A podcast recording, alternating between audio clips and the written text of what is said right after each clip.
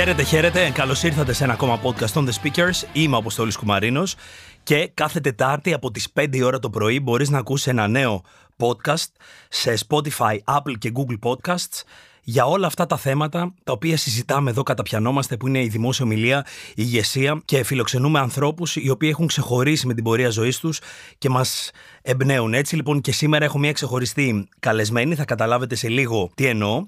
Αλλά πριν την καλωσορίσω, θέλω να ξεκινήσω με ένα απόσπασμα από το νέο βιβλίο του Στέφανου Ξενάκη από εκδόσεις Keybooks. Το βιβλίο ονομάζεται 8 μέρες μέσα και σχετίζεται το θέμα που έχουμε επιλέξει σήμερα φυσικά με αυτό το οποίο πρόκειται να συζητήσουμε. Και τι πρόκειται να συζητήσουμε σήμερα, ψυχική ανθεκτικότητα, το κλειδί για ευημερία στην προσωπική και επαγγελματική ζωή. Πάμε λοιπόν. Πάντα είχα μια τάση να προσπερνάω τα δύσκολα, να τα αποφεύγω, να τα κάνω εύκολα με δράση, όχι με ευχολόγια. Πάντα όμως απέφευγα την αλήθεια, ειδικά όταν ήταν δύσκολη. Στουρθοκαμίλιζα για να επιβιώνω. Απέφευγα για να συνεχίζω. Δεν είχα άλλον τρόπο. Είτε το τσιμέντονα καλά μέσα μου, είτε το πέταγα στον κάδο των σκουπιδιών. Και μάλιστα δύο-τρία τετράγωνα παραπέρα, μην τύχει και ξαναπέσω πάνω του. Όμως κατάλαβα ότι δεν με έβγαζε πουθενά όλο αυτό και με την πολύτιμη βοήθεια της ψυχοθεραπείας έμαθα να νιώθω τον πόνο και να μην τον προσπερνάω. Έμαθα να τον αφήνω να με τσαλακώνει και ενίοτε να περνάει από πάνω μου σαν τις ερπίστρες των τεθωρακισμένων. Μπορεί να κατέληγα χαλκομανία, όμως πια ήμουν εγώ. Έτσι και σήμερα που τρώγαμε πρωινό με το κορίτσι μου, συνειδητοποίησα πόσο μεγάλο ήταν το τραύμα και πόσο θα αργούσε να αποκαλυφθεί και φυσικά να θεραπευτεί. Θα έβγαινε λίγο-λίγο και το μόνο που μπορούσα να κάνω ήταν επιτέλους πια να μην το αποφεύγω. Ήταν όλο δικό μου. Τελευταία φορά που είχα πονέσει τόσο και ακόμη περισσότερο ήταν όταν είχα χάσει τον πατέρα μου. Μόνο το γράψιμο μπορούσε να με ανακουφίσει τότε. Όσο μπορούσε και αυτό. Έγραφα και έκλεγα. Έκλεγα και έγραφα. Έτσι και τώρα. Γράφω και πονάω, πονάω και γράφω. Σε ευχαριστώ που μου κάνεις παρέα στα δύσκολα. Νιώσε το τραύμα και κλείνει. Μην πας να αποφύγεις τον πόνο. Θα πονέσεις περισσότερο. Σήμερα λοιπόν θα μιλήσουμε όπως είπα προηγουμένως για την ψυχική ανθεκτικότητα, το κλειδί για ευημερία στην προσωπική και επαγγελματική ζωή και έχω μαζί μου μια ξεχωριστή κυρία με ξεχωριστή καλεσμένη, την ιδρύτρια της Focus Bar και πόσους άλλους υπέροχους ρόλους, έχει γράψει και ένα υπέροχο βιβλίο και γενικότερα πρωτοπορεί στα δρόμενα. Ξένια Κούρτογλου, καλώς ήρθες και σε ευχαριστώ πάρα, πάρα πολύ που είσαι σήμερα εδώ μαζί μου. Και εγώ ευχαριστώ πολύ, είμαι ενθουσιασμένη με όλο αυτό που κάνετε στο, στον κόσμο των The Speakers. Μ' αρέσουν πάρα πολύ όλα αυτά που ποστάρετε, όλα αυτά που ε, περνάτε σαν μηνύματα και γι' αυτό ήρθα με πάρα πολύ χαρά. Λοιπόν, έχω διαβάσει για την πορεία σου, σε παρακολουθούσα καιρό πριν γνωριστούμε και έλεγα θέλω να τη γνωρίσω από κοντά κάποια στιγμή. Κάποιοι άνθρωποι λοιπόν που έτυχε να σε γνωρίζουν μου είπαν ότι ξέρεις είναι αυθεντική, είναι αληθινή, είναι αυτό το οποίο μπορεί να έχεις δει από τα κοινωνικά δίκτυα ή από κάποιες συνεντεύξεις της. Αυτό ισχύει και στην πραγματικότητα. Και είναι μια κοπέλα, μια κυρία, συγγνώμη, είναι μια κυρία. Είναι... Ωραίο το κοπέλα, μ' άρεσε. Το κρατάμε; Το κρατάμε. Για πάντα. Λοιπόν, η οποία είναι πρωτοπόρος και πάντοτε υπήρξε πρωτοπόρος τι ισχύει από αυτά και γιατί θεωρείς σε πρώτη φάση ότι άλλοι πιστεύουν αυτό για σένα. Τι είναι αυτό το οποίο εκπέμπεις; Αυτό που προφανώς μιλάνε και για την, ε, για την επιχειρηματική μου πορεία με τη Focus Bar. Γιατί η Focus Bar μπήκε στην αγορά καθιερώνοντας κάτι το οποίο ήταν πραγματικά όχι απλά πρωτοποριακό αλλά ήταν και πολύ ακριβό. Δηλαδή μπήκαμε στην αγορά το 1988 με μια έρευνα μέσων η οποία είχε αντίστοιχα χαρακτηριστικά με τις έρευνες της Αγγλίας, της Γαλλίας και των προηγμένων χωρών της Ευρώπης και την καθιέρωσα στην Ελλάδα κυριολεκτικά πόρτα-πόρτα και με την τσάντα στο χέρι. Γιατί το πίστευα, γιατί πραγματικά έβαλε την αγορά των media σε ένα regulation να δουλεύει με αρχές, αξίες και κανόνες. Αυτό ήταν μεγάλη ιστορία. Επειδή θεωρώ ότι είναι πολύ σημαντικό για όλους όσοι ξεκινάνε τώρα ή έχουν κάποιες ιδέες, αλλά ξέρεις, από την ιδέα στην υλοποίηση, όλοι μας είναι εκεί που αντιμετωπίζουμε την κύρια δυσκολία. Mm. Λες πήγα πόρτα-πόρτα, λες πήγα με την τσάντα στο χέρι. Ναι. Τώρα ακούμε focus bar και λέμε μια τεράστια εταιρεία, αλλά λίγοι μπορεί να γνωρίζουμε την αρχή τότε. Εν συντομία, θες να μας πεις τι είναι ναι, αυτό το. Ξεκινήσαμε τέσσερις άνθρωποι. Φτάσαμε να είμαστε 54, τώρα είμαστε σχεδόν 30. Ε, λοιπόν, η έρευνα μέσων είναι το εργαλείο νόμισμα της αγοράς. Είναι, το, είναι η έρευνα βάσει της οποίας ε, διανέμονται αξιοκρατικά τα διαφημιστικά κονδύλια. Και επειδή ακριβώς στηρίζονται πάνω στα στοιχεία της έρευνας και οι διαφημιστές και οι διαφημιζόμενοι και τα μίντια για να επιλέξουν τα κατάλληλα για κάθε καμπάνια ε, καταλαβαίνεις πόσο ευθύνη και πόσο σημαντικό έργο είναι αυτό. Δεν είναι απλώς ότι επιλέξαμε τις καλύτερες τεχνικές που υπήρχαν τότε στην Ευρώπη και συνεχίσαμε συνέχεια να τις ανανεώνουμε, αλλά το ότι καθιερώσαμε να λειτουργεί αυτή η αγορά με έναν συντεταγμένο τρόπο, σοβαρό, αξιοκρατικό και αξιόπιστο, θεωρώ ότι είναι το μεγάλο έργο. Ποιες είναι οι αξίες που θεωρείς ότι είχες τότε, οι οποίες σε βοήθησαν για αυτό το βήμα; Ε, ναι, για μένα καταρχήν είναι το υγιές επιχειρήν από πριν. Δηλαδή να, καταλαβαίνω ο πελάτης, το κοινό στο οποίο στοχεύω, ποιες είναι οι ανάγκες του, ποια είναι η καθημερινότητά του, ποιες είναι οι συνήθειές του και πώς μπορώ εγώ να καλύψω αυτές τις ανάγκες με τον καλύτερο δυνατό τρόπο. Θες πιο ευχάριστο, θες πιο οικονομικό, θες πιο σύντομο. Πώς μπορώ να κάνω τη ζωή καλύτερη στον πελάτη μου. Είτε αυτός είναι B2C, δηλαδή business to consumer, είτε είναι B2B, business to business. Εμείς ήμασταν business to business. Βλέπαμε τι έρχεται σαν εξέλιξη όταν φτάνουν τα κανάλια να γίνονται χιλιάδες, οι ραδιοφωνικοί σταθμοί χιλιάδες, τα περιοδικά, οι εφημερίδες χιλιάδες, χρειάζεται οπωσδήποτε να υπάρχει μια σοβαρή έρευνα εργαλείο που να δείχνει το κοινό και την αξία που έχει το κάθε μέσο. Για να μπορεί να επιλεχθεί. Αλλιώς αν δεν έχεις στοιχεία θα πηγαίνεις μόνο με το ένστικτο. Οκ, τα γυναικεία περιοδικά κάνουν για καλλιντικά και κοσμήματα και ρούχα αλλά από εκεί και πέρα υπάρχει και πλειάδα άλλων προϊόντων που μπορούν να έχουν σαν έσοδα. Ξένια μου, εσύ ως άτομο, ποια ήταν αυτά τα οποία χρειάστηκε να αναπτύξεις μέσα σου για να πεις θα σταθώ σε αυτό και τότε γνωρίζουμε ότι λιγότερες γυναίκες βρισκόντουσαν στο επιχειρήν. Τι να βρεθούνε. Που, που έχουμε τόσο πολύ ανάγκη από τις γυναίκες παντού, όχι μόνο στο επιχειρήν. Οπότε είναι υπέροχο ότι υπάρχει ένα τέτοιο παράδειγμα, το δικό σου τι έπρεπε τότε να καλλιεργήσεις, να, να αναπτύξεις ναι. για να σταθείς αυτό; Λοιπόν, είναι αρκετά, αλλά θα, θα σας πω τα βασικά. Καταρχήν, να πιστεύεις αυτό που κάνεις. Να είσαι σίγουρος ότι έχεις προσπαθήσει και έχεις δώσει το καλύτερο, διότι όταν δίνεις αξία παίρνεις και αξία. Τώρα, σαν γυναίκα έπρεπε να δουλεύεις διπλά, τρίδιπλά, τετράδιπλά. Γιατί το θεωρείς αυτό, γιατί διπλά; Γιατί, γιατί, γιατί οι γυναίκες σήμερα έχουν ένα παρελθόν χιλιόμετρων στον επιχειρηματικό στίβο και γενικά στην ηγεσία ναι. και, σαν, και σαν στελέχη. Όταν ξεκινούσα εγώ, γραμματείς ήμασταν. Δηλαδή και στα διοικητικά συμβούλια που έπαιρνα μέρος, γραμματέα με βάζανε. Έτσι, για, άρα λοιπόν για να μπορέσουμε να περπατήσουμε στον ανδροκρατούμενο χώρο έπρεπε να έχουμε διπλή προσπάθεια γιατί δεν ξεκινάγαμε από το είναι πολύ, είναι πολύ νορμάλ για έναν άντρα να κάνει καριέρα. Δεν είναι νορμάλ για μια γυναίκα να κάνει καριέρα. Άρα έπρεπε πρώτα να πείσεις γι' αυτό και να ξεπεράσεις το bullying, το πήγαινε στην κουζίνα σου, το ότι εγώ το bullying που, που έχω ακούσει είναι ότι δεν ξέρω να μαγειρέψω ή δεν είμαι, ότι δεν είμαι καλή μητέρα ή ότι οι γυναίκες καριέρας δεν είναι καλές για την οικογένεια. Έτσι. Πραγματικά μια πολύ άσχημη περίοδος για το ανθρώπινο είδος. Ε; Ε, λοιπόν, αλλά εμένα κανένας δεν μου λέει ότι οι μη εργαζόμενες γυναίκες είναι ιδανικές μητέρες και νοικοκυρές. Έτσι, το κλείνω εδώ και πάμε στην ψυχική ανθεκτικότητα. Για να τα κάνεις αυτά χρειάζεσαι αντοχή.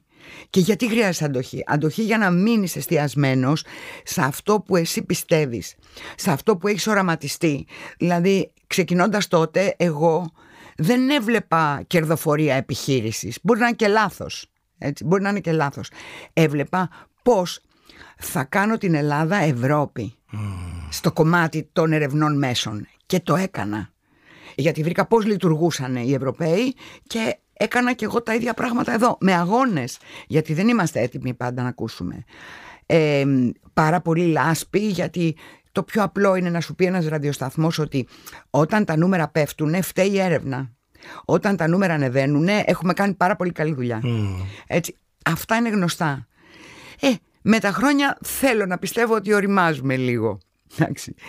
Και αν μπορώ να μιλήσω για το σημερινό μου όραμα, ε, μιλάω για ψυχική ανθεκτικότητα γιατί μετά από 35 χρόνια επιχειρηματική σταδιοδρομίας τέτοιας που συνεχίζω, μετά από προσωπική ζωή που ήταν πολύ τάραχη και με πολλές δυσκολίες, με γάμους, διαζύγια, παιδιά, αυτά όλα. Όταν έφτασα κάποια στιγμή ε, το 2015-16 που πήρα και το, την πρώτη μου πιστοποίηση σαν business και executive coach νέους να λένε α δεν γίνεται αυτό ή δεν γίνεται εκείνο κτλ. Λέω αν είναι δυνατόν.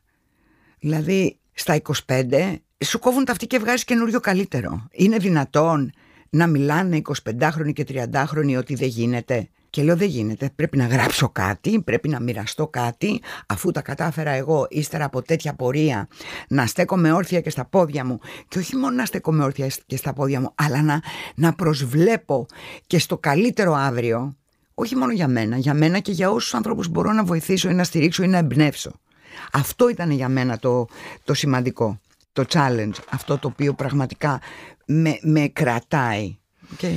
Όταν λοιπόν, ωραία, μπορεί να. Ε, ξέρεις, υπάρχουν αρκετοί άνθρωποι και έξω που λέμε ότι ίσως δεν καταφέρουν κάποια πράγματα, σωστά; Ναι. Αλλά υπάρχουν και αρκετοί άλλοι που βλέπουμε ότι αποτελούν φωτεινά Όταν μέσω, μέσω της δικής σου στάσης απέναντι στην ψυχική ανθεκτικότητα συναντάς άτομα τα οποία ξεχωρίζουν ήδη, καταφέρουν τι θα έχεις να τους πεις για αυτό το κομμάτι; Άτομα τα οποία ήδη ναι, ένα μεγάλο μπράβο. Ένα μεγάλο μπράβο. Ε, για μένα δεν σταματάει ο άνθρωπος να εξελίσσεται. Ένας τέτοιος άνθρωπος, που είσαι και εσύ ένας τέτοιος άνθρωπος, έτσι, που είσαι ο συγγραφέας του βιβλίου ο Στέφανος Οξενάκης, που είναι και προσωπικός φίλος καρδιάς.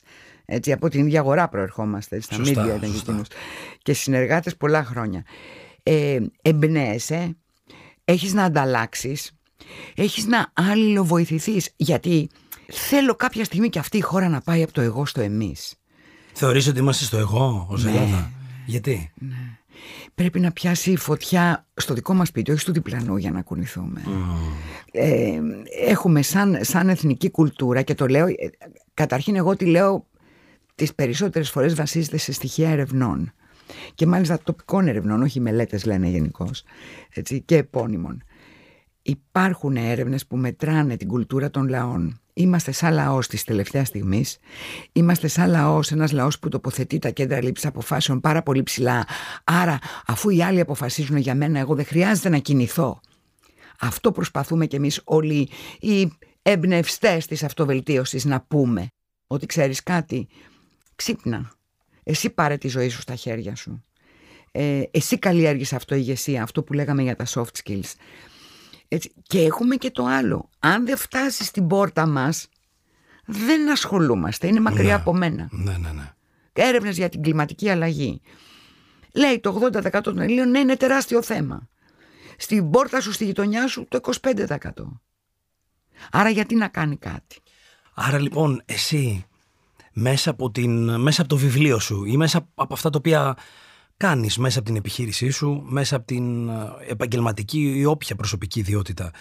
Τι θα έλεγες εκεί, τι, τι, τι, θα, τι θα έλεγες για να το σκεφτούμε λίγο διαφορετικά ή να λες, θα ήθελα, λες ότι θα ήθελες να φύγουμε από το εγώ και να πάμε στο εμείς. Τι θα έλεγες να έχουμε κατά νου, τι να σκεφτόμαστε εκεί πέρα, τι, τι να παρατηρούμε; Τι σημαίνει φεύγω από το εγώ και πάω στο εμείς; Αρχίζω να συνειδητοποιώ ότι κάθε τι που κάνω έχει επίπτωση και στους άλλους, όχι μόνο σε μένα. Δηλαδή η λογική του εγώ και εμείς. Ας πούμε είμαι μέσα σε μια επιχείρηση, ένας εργαζόμενος. Δεν είμαι εγώ και πάρτι μου. Είμαι κρίκος μιας αλυσίδας. Είμαι ένα κύτταρο ενός οργανισμού. Αν ο οργανισμός πάει καλά, θα πάω κι εγώ καλά. Έτσι. Και πρέπει να το σκεφτώ έτσι. Μα, αν σκεφτώ έτσι, τότε θα βοηθήσω τον συναδελφό μου.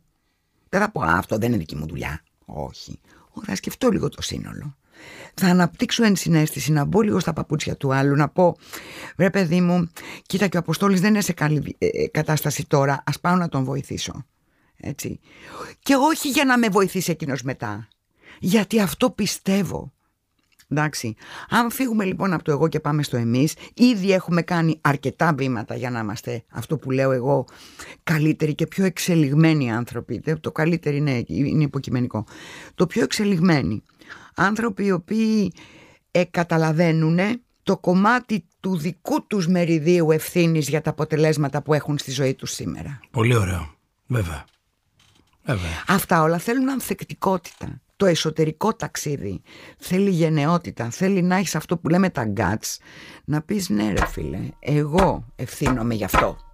Και τέρμα έφταιγε η μαμά μου, ο μπαμπάς μου, ο, το αφεντικό μου, η φιλενάδα που ξέρω εγώ μου πήρε τον άντρα, η, χίλια δυο έτσι. Δηλαδή δεν μιλάμε μόνο επαγγελματικά, μιλάμε και προσωπικά. Μιλάμε αυτό, είναι στάση ζωής για μένα. Δηλαδή το να πεις έλα εδώ να δω την ευθύνη μου. Ξένια, αναφορικά με την ψυχική ανθεκτικότητα, πώς την αποκτούμε, πώς την εξελίσσουμε.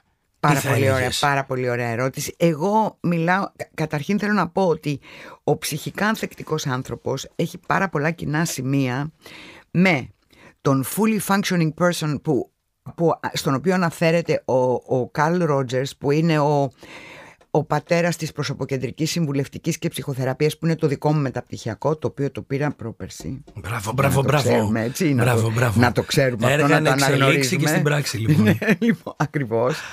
Για να μην μιλήσω τι έκανα τη Δευτέρα, έτσι που το είδατε όλοι στο Facebook και γελάτε. θα, θα ανεβάσω και βιντεάκια. Έτσι. Αναμένουμε. Ε, έχει και πάρα πολλά κοινά σημεία με, με τον άνθρωπο που έχει growth mindset έναντι του fixed mindset. Ε, είναι άνθρωπος ανοιχτός σε αυτά που έχει να φέρει η ζωή. Τα αντιμετωπίζει σαν καλοδεχούμενες εμπειρίες.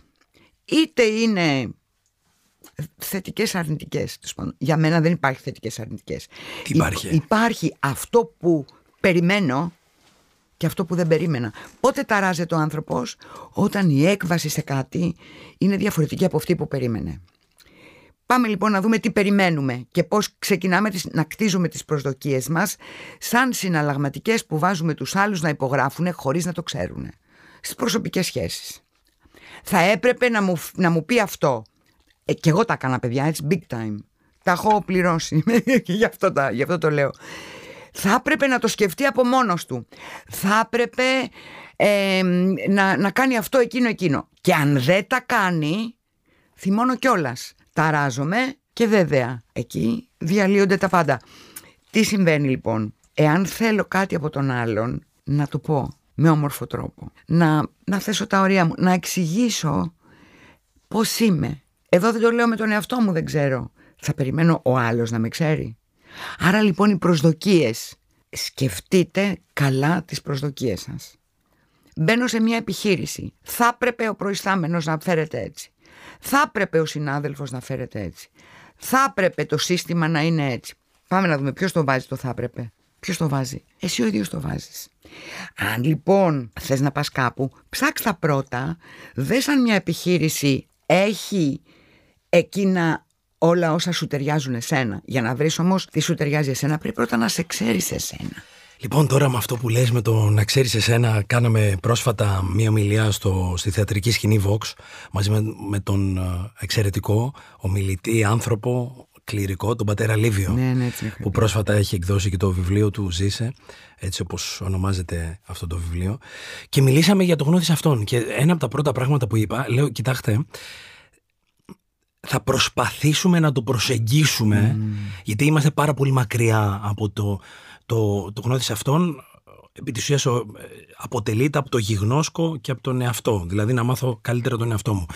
Και ξέρεις πραγματικά θεωρώ ότι σε αυτή τη ζωή είναι δύσκολο κάποιος να μάθει ολοκληρωτικά τον εαυτό του.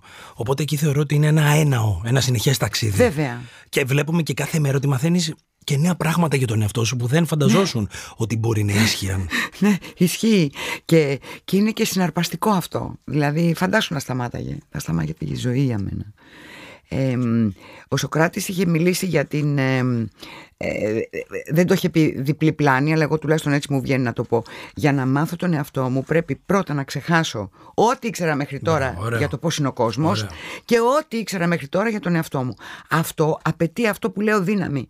Ανθεκτικότητα, στην καλλιεργεί την ανθεκτικότητα. Και αν είναι να πούμε και κάποια tips για το πώς μπορούμε να χτίσουμε την ψυχική ανθεκτικότητα ε, εγώ θα έλεγα είναι τρία πράγματα και τα, και τα, και τα δίνω πάμε να πρακτικά. Τα πάμε να, να τα σημειώσετε όλοι βέβαια γιατί θα τα πω και θα τα ξαναπώ αλλά γράψτε. λοιπόν, ε, στο νούμερο ένα είναι η μεγάλη λέξη, η μεγάλη έννοια της αποδοχής. Αποδοχή. Αποδοχή ότι τα πράγματα δεν είναι πάντα όπως τα περιμένω, δεν είναι πάντα στρωτά, δεν είναι πάντα στρωμένα ο δρόμος με τριαντάφυλλα. Έτσι, τα τριαντάφυλλα μου και γκαθάκια βέβαια. Έτσι, Όπως έχω δεχτεί ότι τώρα είναι καλοκαίρι και μετά είναι φθινόπωρο και μετά είναι χειμώνας και μετά είναι άνοιξη και θα αλλάζουν οι συνθήκες και θα βρέχει και θα πρέπει να πάρω μπρέλα κτλ. Με την ίδια λογική η ζωή θα φέρνει τα πάνω και τα κάτω. Αν εγώ αυτό το έχω αποδεχτεί, διευρύνω ουσιαστικά το δικό μου πεδίο ανθεκτικότητας. Ελπίζω να είναι κατανοητό. Έτσι. Όσα περισσότερα χωράω, τόσο περισσότερο διευρύνομαι. Γίνομαι εγώ κάτι μεγαλύτερο. Και είναι πολύ σημαντικό να το θυμόμαστε αυτό. Άρα, το νούμερο ένα είναι ότι, δεν θα, ότι η ζωή έχει τα πάνω και τα κάτω και να το έχω αποδεχτεί αυτό. Στο νούμερο δύο είναι οι μεγάλες δυσκολίες που έχω περάσει στο παρελθόν ή που μπορεί να περνάω τώρα μέσα τους έχουν ένα κρυμμένο θησαυρό, ένα κρυμμένο δώρο. Δεν το λέω θεωρητικά. Εμένα αν δεν με είχε παντρέψει ο μπαμπάς μου στα 17 με προξενιό δεν θα είχα κάνει σημαία το ότι πρέπει να είμαι αυτόνομη και αυτάρκης. Να πατάω στα πόδια μου. Θα ήμουν από τον μπαμπά στο σύζυγο με την πρίκα και το τι έχω να κερδίσω μέσα από ένα γάμο. Εγώ έδω, έδωσα πρίκες στην καριέρα μου. Έτσι. Βέβαια, άμα ξαναπαντρευτώ, δεν θα δώσω. Εννοώ τους πρώην μου, τους πρίκησα κιόλας. Στο ε, ευχόμαστε πάντως, αν το θέλεις. ναι. Καλά, ναι. ναι. Εννοείται. Εννοείται. Εννοείται. Ε, δεν μπορεί κάπου εκεί έξω υπάρχει και ο δικός μου πρίγκιπας. Βέβαια, βέβαια, βέβαια. Ε, λοιπόν, ε, αυτό, αυτό που θέλω να πω είναι ότι μέσα εκεί κρύβεται η ευκαιρία. Πάντα υπάρχει το flip side, λέγαμε παλιά στα δισκάκια εμείς οι παλιοί. Έτσι, υπάρχει η άλλη όψη. Άρα λοιπόν, όταν έρχεται κάτι δύσκολο, ο πραγματικά ανθεκτικός άνθρωπος λέει welcome. Έλα να δούμε τι καλό έχεις εσύ να μου φέρεις. Ωραίο.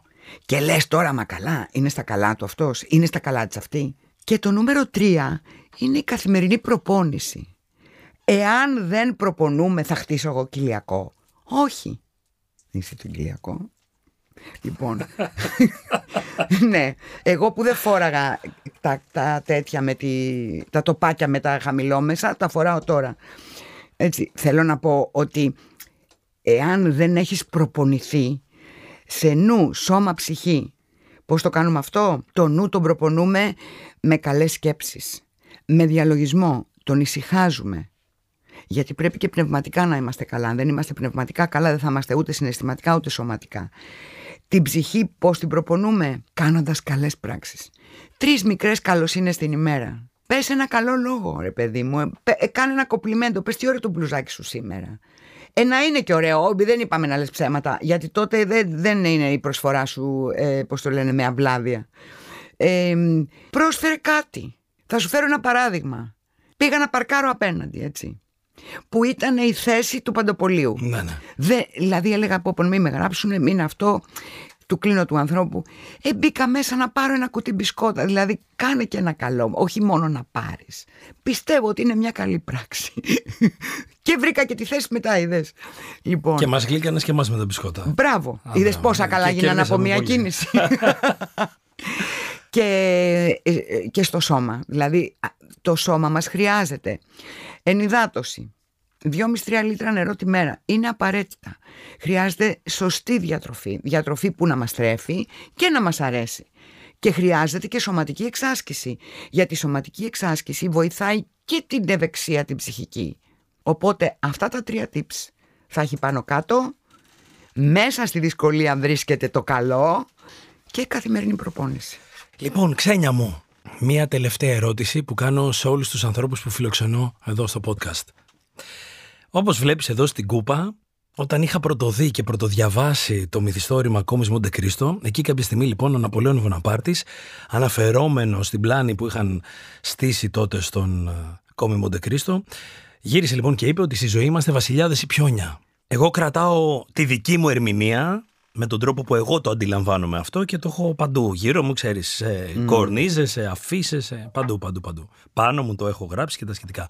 Λοιπόν, εσύ τι πιστεύεις πάνω σε αυτό το απόφθεμα. Στη ζωή είμαστε βασιλιάδες ή πιόνια; Ή τι μπορεί να σημαίνει αυτό για σένα και αν συμφωνείς ή όχι; Νομίζω ότι έχουμε κομμάτια που δουλεύουν με τον ένα τρόπο και κομμάτια που δουλεύουν με τον άλλο τρόπο.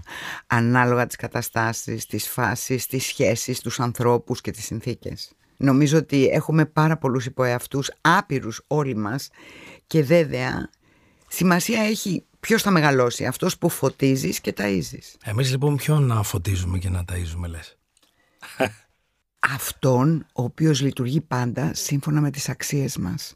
Για το καλό το δικό μας και των άλλων. Λοιπόν, σε ευχαριστώ πάρα μα πάρα πολύ. Τι να κρατήσουμε από σένα, ένα, ένα, μια τελευταία πρόταση, μια τελευταία λέξη. Τι κρατάμε από την Ξένια Κουρτογλου; Η καλύτερη ευκαιρία είναι τώρα. Πάμε λοιπόν να την πάρουμε, να την αδράξουμε, να την αξιοποιήσουμε αυτή την ευκαιρία. Σε ευχαριστώ πάρα, πάρα πολύ που ήσουν εδώ μαζί μας σήμερα. Και εγώ ευχαριστώ πολύ. Ήταν πάρα πολύ ωραία. Ευχαριστώ πραγματικά από καρδιάς. Λοιπόν, ευχαριστούμε και πάλι. Κάθε Τετάρτη ένα νέο podcast διαθέσιμο σε Apple Podcasts και Google Podcasts, καθώς επίσης και στο Spotify. Σας ευχαριστούμε από καρδιάς που μας κρατάτε ψηλά στη λίστα του Spotify με τα καλύτερα podcast αυτή τη στιγμή στην Ελλάδα. Σας ευχαριστούμε πάρα μα πάρα πολύ. Δεν θεωρούμε τίποτα δεδομένο. Ευχαριστούμε και τον χορηγό μας, τον εκδοτικό Eco Keybooks. Και, ξενιά, πάμε να κλείσουμε μαζί. Λέμε μαζί Πάμε να πούμε μαζί έτσι με τους καλεσμένους μας εδώ και με τις καλεσμένες μας τι λέμε συνήθως. Μέχρι την επόμενη φορά, keep speaking. Πάμε να το πούμε παρέα. Πάμε. Μέχρι, την, επόμενη φορά, keep speaking.